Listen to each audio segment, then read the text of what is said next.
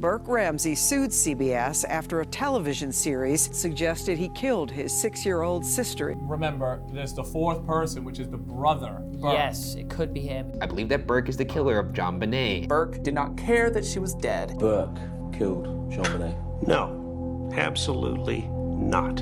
Absolutely not. Did the thought of it cross your mind? No. Absolutely not.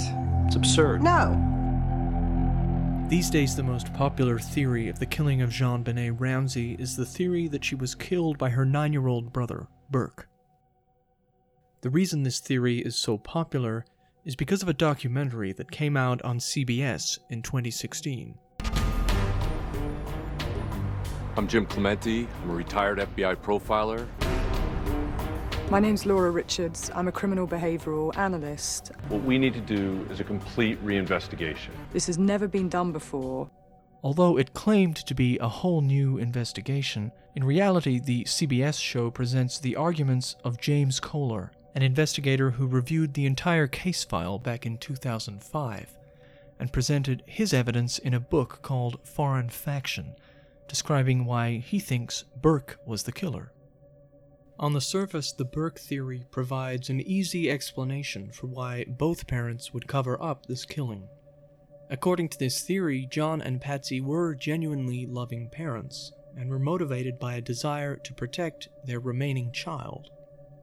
It's worth noting that we know less about Burke as a suspect compared to his parents. Only excerpts and summaries of Burke's police interviews have been released to the public. And because Burke was a child, there's less definitive information out there about his life before the crime, so it's a lot easier to speculate. With this in mind, let's take a look at the evidence that's been presented against Burke Ramsey. First of all, the forensic case against Burke is fairly weak. There was a nightgown found with the blanket in the basement. Minuscule amounts of touch DNA on this nightgown were traced to Patsy and Burke. As we discussed in episode 3, and as even James Kohler has noted, there's no reason to think this DNA is relevant to the crime in any way. In fact, we would expect to find DNA from family members on items of JonBenet's clothing. Based on what we know from the case files, there were no fibers or any other form of evidence to connect Burke to any of the objects actually used in the killing. His fingerprints, as well as Patsy's, were found on the bowl of pineapple, and his prints were on a glass found near that bowl. We'll talk more about the pineapple a little later.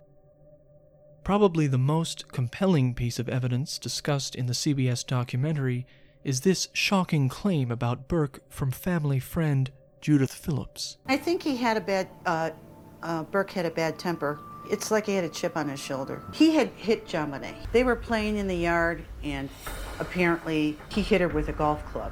And how did you find out about this? Oh, I think I asked Patsy what the scar was. She said that the kids were playing and Burke lost his temper and hit her with a golf club. Judith Phillips was not a witness to this event. She's repeating something she heard secondhand.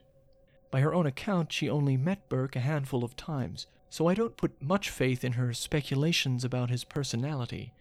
The significant part of her comment here is that she claims Patsy told her that Burke had, quote, lost his temper and become violent.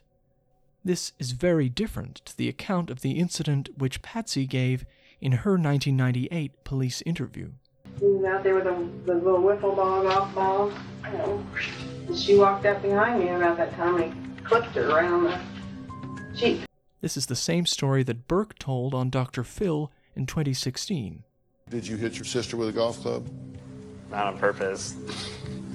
She was standing behind me and I went like that. Was that on purpose? No, absolutely not. Did you intentionally hit JonBenet in the head with a golf club? No.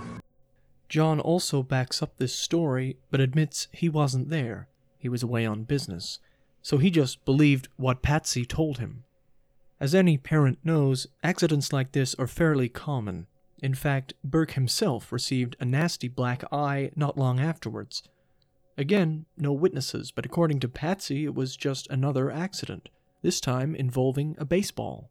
In most families, there would be nothing sinister about children getting injured like this.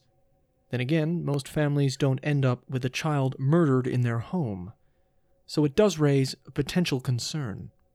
At the very least, this golf club incident shows that despite his age, Burke was at least physically capable of seriously injuring his sister. However, I was unable to find any other indications of violence by Burke. As far as we know, nannies and housekeepers all reported Burke to be quite well-behaved. Proponents of the Burke theory often point to so-called behavioral analysis, indicating Burke's apparently abnormal response to his sister's death. In terms of their content, Burke's statements are not particularly alarming. Unlike his parents, who changed their stories drastically on several key points, Burke has always remained fairly consistent. On day one, Burke was taken out of the Ramsey home early, long before the body was found, to stay at the White's home. There, he was interviewed briefly by police. When asked about what happened the previous night, he says simply, "We got our PJs on and went to bed." Burke gives very straightforward, seemingly relaxed responses, at one point talking about looking forward to their vacation. The detective who interviewed Burke, Fred Patterson, recalled, "Based on the interview that I had with Burke, it appeared to me he had no idea that his sister was dead. He only knew that his sister was missing. He appeared to be very outgoing, very forward with me, and he appeared to be completely honest. I got no indication that he was holding back anything, that he didn't witness anything." James Kohler, on the other hand, considers Burke's responses suspicious. It seems to Kohler that Burke doesn't care about his sister's well-being. In my view, Burke's responses during his first interview are quite consistent with a child who simply didn't comprehend the seriousness of the situation. "Were you scared for JonBenet yet?" "I think I was trying to be positive." Compare his behavior, for example, with that of Patsy, who was completely hysterical. From the very beginning, Patsy was acting as though she knew something horrific had taken place, and JonBenet was not going to be found alive. Burke Ramsey, on the other hand, does not seem like someone who has just inadvertently murdered his sister. If he had, this 9-year-old was an incredibly good liar. An interview with Burke a week later with child psychologist Dr. Suzanne Bernard was also flagged as suspicious by James Kohler and the team from CBS, particularly a moment when Burke makes a violent gesture to imitate how the killer could have struck JonBenet.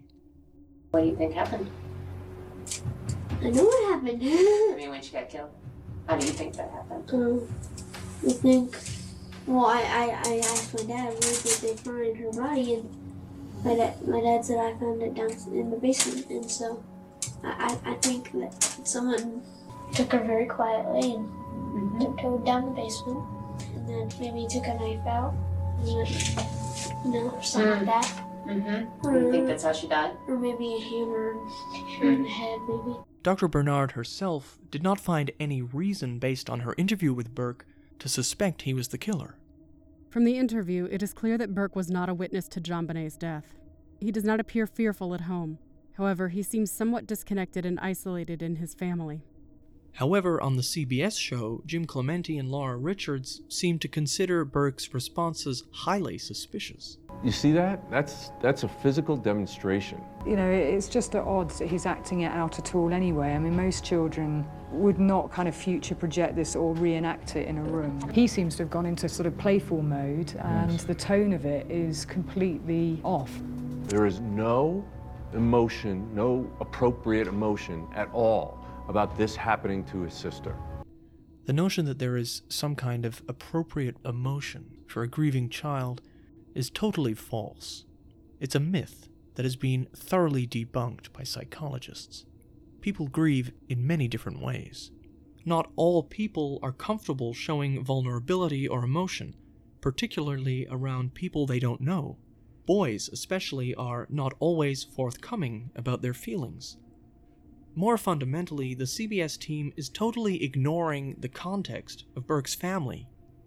Let's step back and remember the family dynamic we're dealing with here. On the one hand, Burke's father is John Ramsey, someone who's been called the Iceman for his calm, emotionless demeanor. On the other hand, his mother is Patsy, the woman who was always positive, who was a master of putting up a front. We have a family situation in which there was, according to numerous witnesses, a profound lack of communication about real issues. As someone raised in this context, it's not surprising at all that Burke is emotionally closed off and guarded in his responses to these highly personal questions. Well, what about for you and your parents? My parents are sometimes crying. Yeah. But I'm basically just going on with my life, mm-hmm. You know? That's an odd turn of phrase, to just go on with your life when your sister's been murdered and found in your house. I'm not sure you can just go on with your life. Anyone with the slightest understanding of this family dynamic could see this child is clearly uncomfortable about having to express or even process his emotional response to such a bizarre and surreal event as his sister's murder. I think I felt a little awkward talking about it, and I think it was just something that I thought everyone knew, and so it's like, why are you asking me about this again? I'm not saying I moved on then, it might have been kind of the other end, because I didn't really get it. In fact, when James Kohler met with Dr. Bernard and asked her about the possibility that Burke was some kind of sociopath, she specifically rejected that idea. Dr. Bernard explained that anxiety such as that displayed by Burke at points in his interview comes from caring, and that this type of behavior is not typically observed in sociopathic personalities. She indicated that some of Burke's behavior could more likely be indicative of a dysfunctional environment. The CBS team's analysis, which seems to consist entirely of saying things are odd, totally ignores the issue of this dysfunctional environment. They make no attempt to look at it in any detail. Instead, it seems to me, they're just trying to fit Burke into this stereotype of a psychopathic killer child. So let's look beyond behavioral evidence. To further support his theory about Burke's secret deviant personality, James Kohler also tells us in Foreign Faction that housekeeper Geraldine Vodica stated that Burke had smeared feces on the walls of a bathroom during his mother's first bout with cancer. Even though that was 3 years before the killing, Kohler hypothesizes that Burke could have continued to exhibit bizarre fecal smearing behavior at the time of the murder. He points to the soiled gray pants found in JonBenet's bathroom and the feces found in JonBenet's bed on a prior occasion, but I see no reason to assume that Burke was responsible for any feces in JonBenet's bedroom. We know for a fact JonBenet herself had a problem with soiling. Multiple witnesses testified to this. This was her room. Given what we know about JonBenet's history, in my view it's quite a stretch to blame Burke for these incidents, based solely on something that happened 3 years earlier. Another piece of evidence raised during the CBS special is the claim that Burke's voice can be heard on the 911 call. The Ramseys, including Burke, claim he was upstairs in his bedroom and was not in the kitchen where that call was made. But some investigators, including James Kohler, claim Burke's voice can be heard faintly right at the end of the recording. Here's the clip. Mom, there's somebody. I am, honey. Please. Take a deep breath. Please, okay? Hurry. Patsy, Patsy, Patsy, Patsy.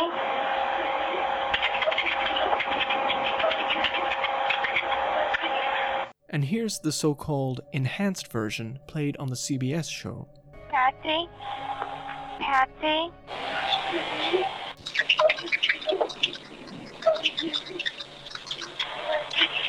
The CBS team clearly thinks this is a big deal.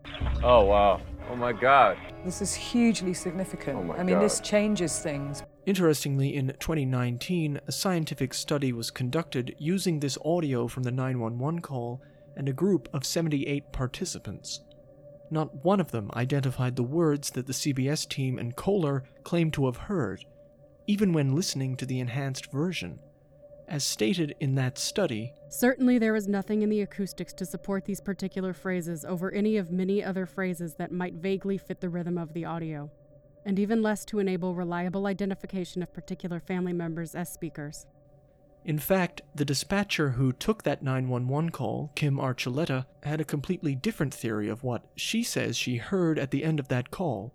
It sounded like she said, "Okay, we've called the police, now what?" And that disturbed me. She also never specifically says that she heard Burke. It sounded like there were two voices in the room, maybe three. Given the various theories out there about what may or may not be on that tape, it's hard to listen without some kind of cognitive bias at play.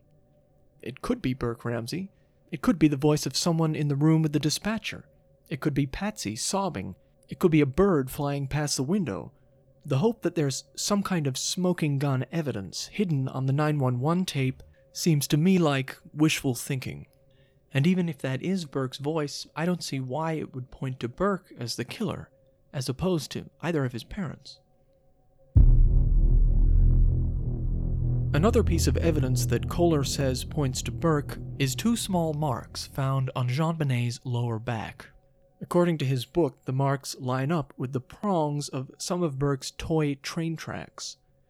This led Kohler to speculate that Burke could have used the train tracks to prod JonBenet so hard that he broke the skin. According to Dr. Werner Spitz on CBS, "If you look carefully at those two marks, there is a central defect within each of the marks. That defect is from something penetrated through the skin." Interestingly, back in 2002, Dr. Spitz had a different theory of what caused those marks. He told a different CBS show that he thought the marks were made by, quote, pebbles or rocks on the floor of the basement. The CBS show also doesn't mention that the prongs of those train tracks are round, whereas the abrasions are clearly not. Evidently, toy train tracks are a possibility, but they are by no means the only things in that house that could have caused those abrasions. When a child has been assaulted, as JonBenet clearly had been, it's not unusual to find abrasions. There was a potential struggle, the handling and moving of the body, the rough concrete floor of the cellar, which we know was littered with broken Christmas ornaments and other debris. I think we need to be careful with the assumption that two tiny abrasions on the body necessarily tell us anything new about the crime. In fact, as we'll discuss in the next episode, the only reason anyone attached any special importance to these marks in the first place was because of Lou Smith's reinterpretation of the evidence. The final piece of evidence supposedly pointing to Burke is the pineapple. We've talked about how the pineapple proves that JonBenet was awake after getting home from the White's house. James Kohler and CBS take it a step further. I think if Burke was upset about circumstances or Christmas presents, he probably would have been upset about her trying to snag a piece of pineapple. Out of anger, he may have struck her with that flashlight. This could have been the tipping point that started the entire cascade of events. I'm afraid I don't see the logic here. This was a crime with vaginal trauma. There was clearly some kind of assault to the genitals, and a concerted attempt to cover up that assault with a financial motive. The notion of a fight over some pineapple explains nothing about the crime. It makes very little sense. The fact that JonBenet ate from that bowl of pineapple that night doesn't mean it had anything to do with the motive. In fact, we can't assume the bowl was even put there that night. Patsy claimed she completely forgot what they had for lunch on Christmas Day before leaving for the Whites. She never outright denied that the children may have had pineapple. She always said she didn't remember. Burke has said it's quite possible that they did eat pineapple at some point earlier that day. Did you and she eat pineapple together at any time during the day? Maybe. Like, I don't remember specifically eating pineapple, but very well could have. Like, would you remember eating pineapple 20 years ago? I think it's quite plausible that that bowl had been left out from an earlier meal. JonBenet could have taken a piece of pineapple as she passed by after getting home from the Whites. Perhaps no one even noticed. That would explain why they didn't factor it into their story about JonBenet falling asleep in the car. So as you can see, the evidence apparently pointing to Burke is a bit of a mess. How does it all come together? Well, unfortunately, James Kohler doesn't provide a specific sequence of events in his book. We can begin, once again, with the Ramseys arriving home from the Whites' party. John says when they got home, he helped Burke to assemble a toy in the living room before putting him to bed. It's unclear if Burke has confirmed this or not, as that part of his interviews has never been made public. It's reasonable to assume a sequence similar to what we talked about in the last episode. Just like in that scenario, JonBenet has time to partially get changed when she's sexually assaulted. It would of course be unusual for a 9-year-old to commit sexual assault, but studies show this can happen. It's conceivable that what started as innocent curiosity could have led to a violent encounter when JonBenet resisted or threatened to tell on Burke. In the course of this violence, according to the theory, Burke strikes JonBenet, rendering her unconscious. Then, at some point, Patsy Ramsey finds out. Some variants include John finding out during the night as well, but let's leave him out of it for the sake of simplicity. Now remember, according to this theory, Burke is the abuser. In this theory, Patsy Ramsey was genuinely a loving mother who was never abusive to her daughter. Patsy's reaction, according to this theory, after discovering her seriously wounded daughter is not to call an ambulance or to try to save JonBenet's life, but rather to take drastic action to protect Burke. In this sequence, Patsy proceeds to construct that so-called garrote and tie it around her daughter's neck, as well as writing the ransom note, all to cover for Burke and maintain that perfect family image. Burke supposedly goes back to bed, then later returns to the kitchen, coincidentally during the 911 call. After the police arrive, he's sent off to the White's house, where he manages, unlike his parents, to expertly fool the police with his cavalier attitude, raising no suspicion whatsoever, despite just having murdered his sister. Needless to say, this is a fairly convoluted sequence. The reason it seems a little strange is that we have two separate offenders with two separate motives. Not only do we have to accept that one family member, in a moment of extreme anger, made the decision to strike JonBenet hard enough to fracture her skull, we also have to accept that a second family member made the separate, independent decision to strangle their child for the sake of the cover-up. For me, this is a bit of a stretch. In a recent interview, John Ramsey discussed this theory. Let's assume that Burke accidentally or intentionally hit JonBenet, as the CBS documentary claims. What would you do as a parent? Would you say, okay, well, let's strangle her, let's write a 3-page ransom note, and let's fake the whole thing? No. You just said, let's get her to the hospital immediately. It's just crazy. I don't often agree with John, but in this instance, I have to say he has a point. This is the biggest problem, in my view, with the Burke theory. The motives are just too muddled. There are some fringe theories that try to resolve this problem by claiming that Burke not only struck JonBenet in a moment of anger, but also made that so-called garrote. But this makes even less sense. For one, there's no motive for him to do that. Two, the fibers consistent with Patsy's jacket were tied into the knots of that device. And three, the garrote is clearly part of the fake kidnapping described in the ransom note. I have no doubt that the same flamboyant individual who came up with SBTC also made that fake garrote. I think we have to remember Occam's razor. It's possible to have a perfectly logical theory with just one offender, with one consistently evolving motive. History tells us that child murderers often go to great lengths to protect themselves and cover up what they've done, driving long distances to dispose of the body, like Chris Watts, or concocting elaborate stories, like Susan Smith. We know that people can be very good liars, even living double lives that their closest family members have no idea about. We know that people will do virtually anything to cover for themselves.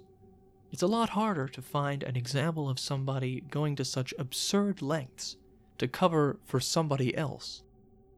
Of course, there's a first time for everything, but when I look at the physical evidence, I just don't see any compelling reason to think Burke was involved. Although James Kohler and the CBS team seem unanimous in their belief in Burke's guilt, real-life investigators were less convinced. The independent prosecutor Mike Kane, the man who presented the evidence to the grand jury, specifically rejected the theory that Burke was the killer in an interview with the Denver Post. In his review of evidence, Kane said, "I just didn't see anything to support that theory." The Boulder police have also stated on more than one occasion that Burke is not considered a suspect. Why is it that we feel the need to bring in another offender for that initial head blow? Why do we feel the need to separate the staging from the crime?